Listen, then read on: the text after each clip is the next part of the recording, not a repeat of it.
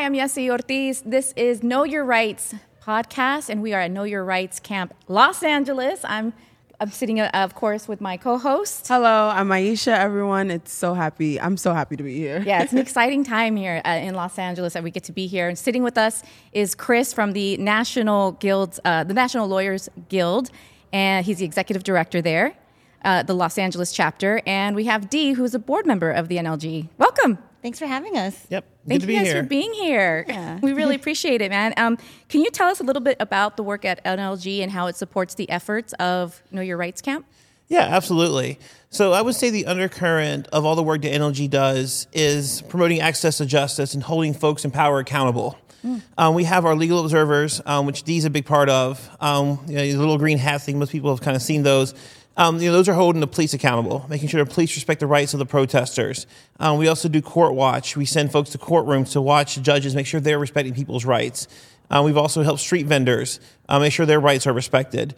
Um, and our members are doing a, li- a variety of other projects. Uh, we have a, a series of committees. We have you know, housing, immigration. We have workers' rights committees.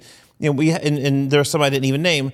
So the undercurrent of a lot of our work is just how do we hold folks in power accountable? Um, and we are a membership organization, so a lot of our work is driven by the membership and, w- and what they want to do. Um, and we have you know, a lot of good folks who are doing a lot of good work. Um, so it, but it all comes back to that kind of nexus of access to justice. And part of it, too, is also from the progressive perspective, right? We are the, the legal arm of the progressive movement, um, which is a declaration that the National Lawyers Guild made in nineteen sixty-eight in Santa Monica. Um, so um, we've been we, been we've around been, for a while. Yeah, we've been around for a while. Uh, we were also founded in the nineteen thirties as the first racially integrated bar association in the country. Wow! Wow! That is so I, late, that's though. yeah. yeah. I was gonna ask you what motivated you to do the work that you do now, because everything you said is really crucial to ensuring that everyone has um, equal justice and making sure that everyone feels safe. So, what got you started? Yeah, absolutely. Um, so I, for me, the undercurrent of the work that I do personally is also tied to access to justice. Mm. Um, I grew up in the rural South. I grew up in a county that is equal parts Native, Black, and white. Um, I'm a citizen of the Lumbee Tribe of North Carolina. Mm. Um, we are the largest tribe east of the Mississippi River. Um, we've also been fighting for federal recognition for the last, you know, one hundred twenty years, one hundred thirty, one hundred forty years.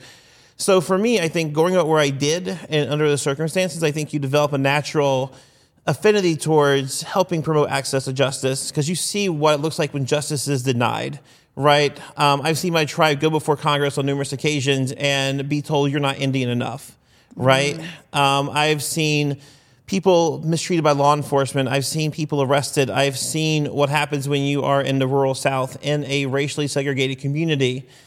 So for me, that kind of started a lifelong goal of ensuring that other people have access to justice and that we can kind of eradicate some of these structures that that that I saw as problematic and I still see as problematic. So for me, it was a natural fit to go into this work, and that's kind of what I went into undergrad wanting to do, and then law school. Then after that, I got a master's of public administration. So everything that I do in my own in my own personal life and professional life too is tied towards creating a more just and equitable society and promoting access to justice.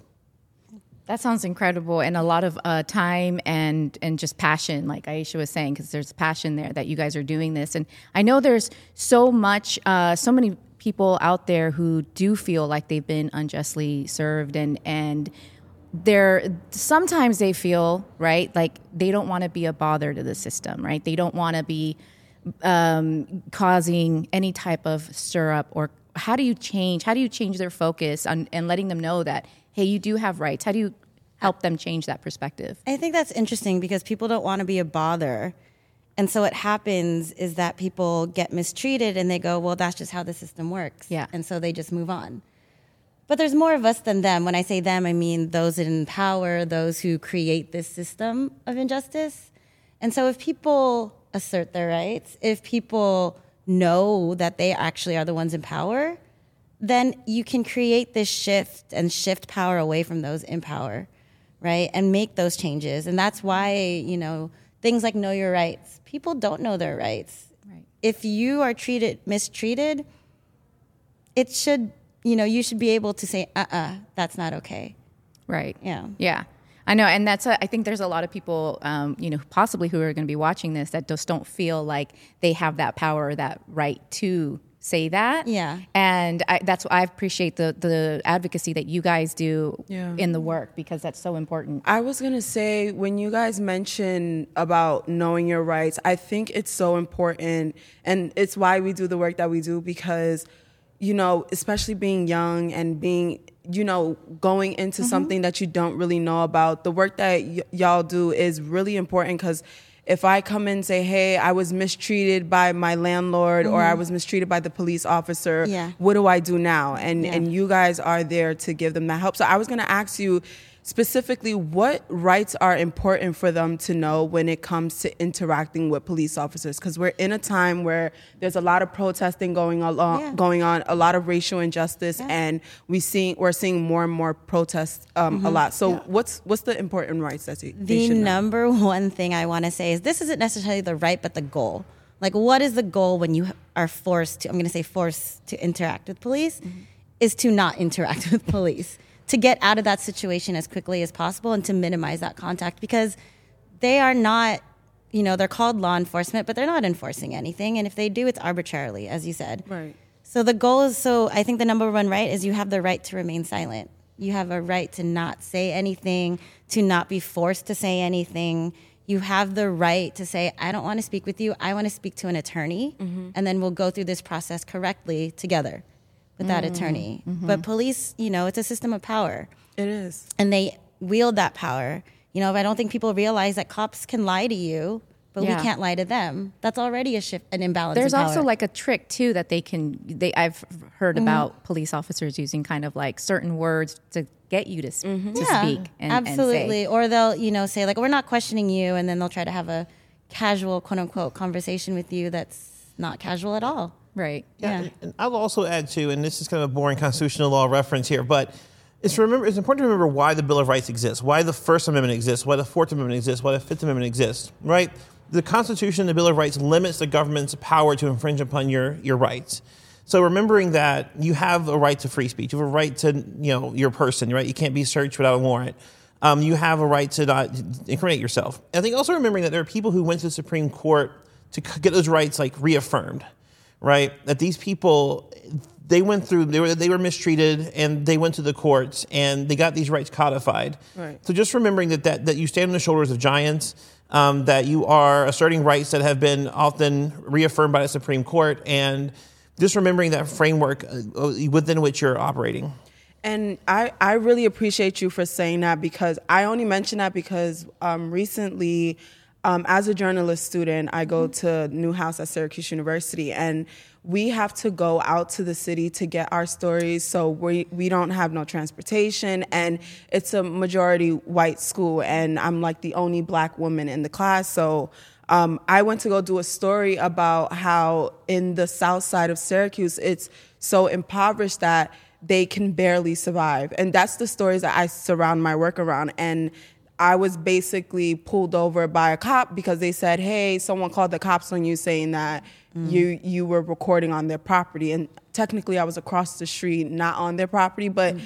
I didn't know that. So I didn't know my rights at that time. Yeah. And so I felt like, okay, I had to tell my professor, like, I don't feel comfortable going back outside because I, in where I'm coming from, we don't really interact with the police because my skin, I can't right. communicate with them without them thinking that I'm in the wrong or I'm a bad person. Yeah. So I really do appreciate you guys for saying that. I want to end off with this last question.